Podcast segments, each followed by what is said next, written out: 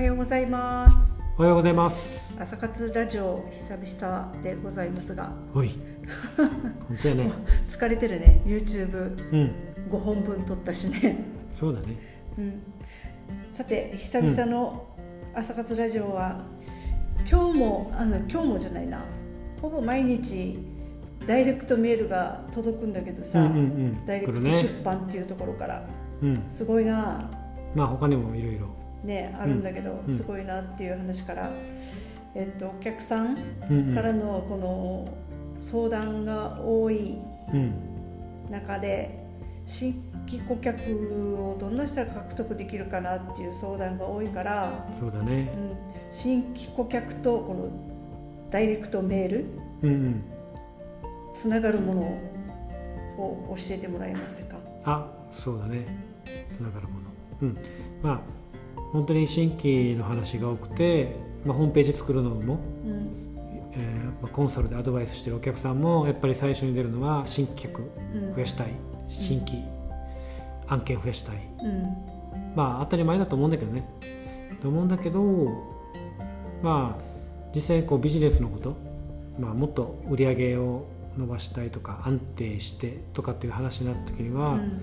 やっぱりさっき言った、まあ、成功してるというか、まあ、今はねみんながよく知ってる会社なんかは既存顧客をすごい、ね、うん。フォローアップして、うん。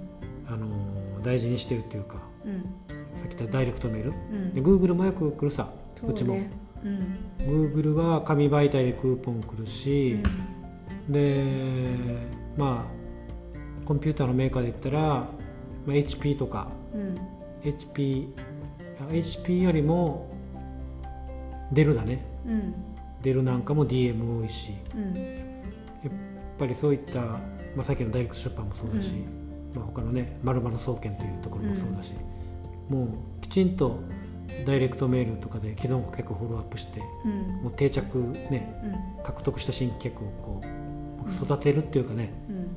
もっと売り上げを、まあ、他の商品買ってもらってとかうん。やりながらビジネスしてるんで、うん。うん、やっぱりそういったの重要だよっていうのは新規客の話もしつつうん。実際現場では言ってるんだけど、新規もちろん新規のこの獲得をするためのこの動くことも大事だけど、うん、うん。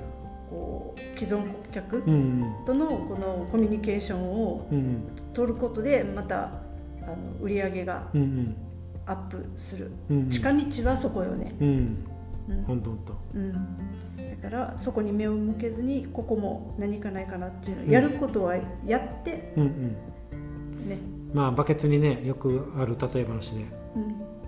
大きい穴が開いててうん、どんどん水ね、まあ、水が多分新規客みたいなイメージだけど、うんうん。その大きい穴の開いたバケツにどんどん水入れてうん。どんどん抜けて。そうだね。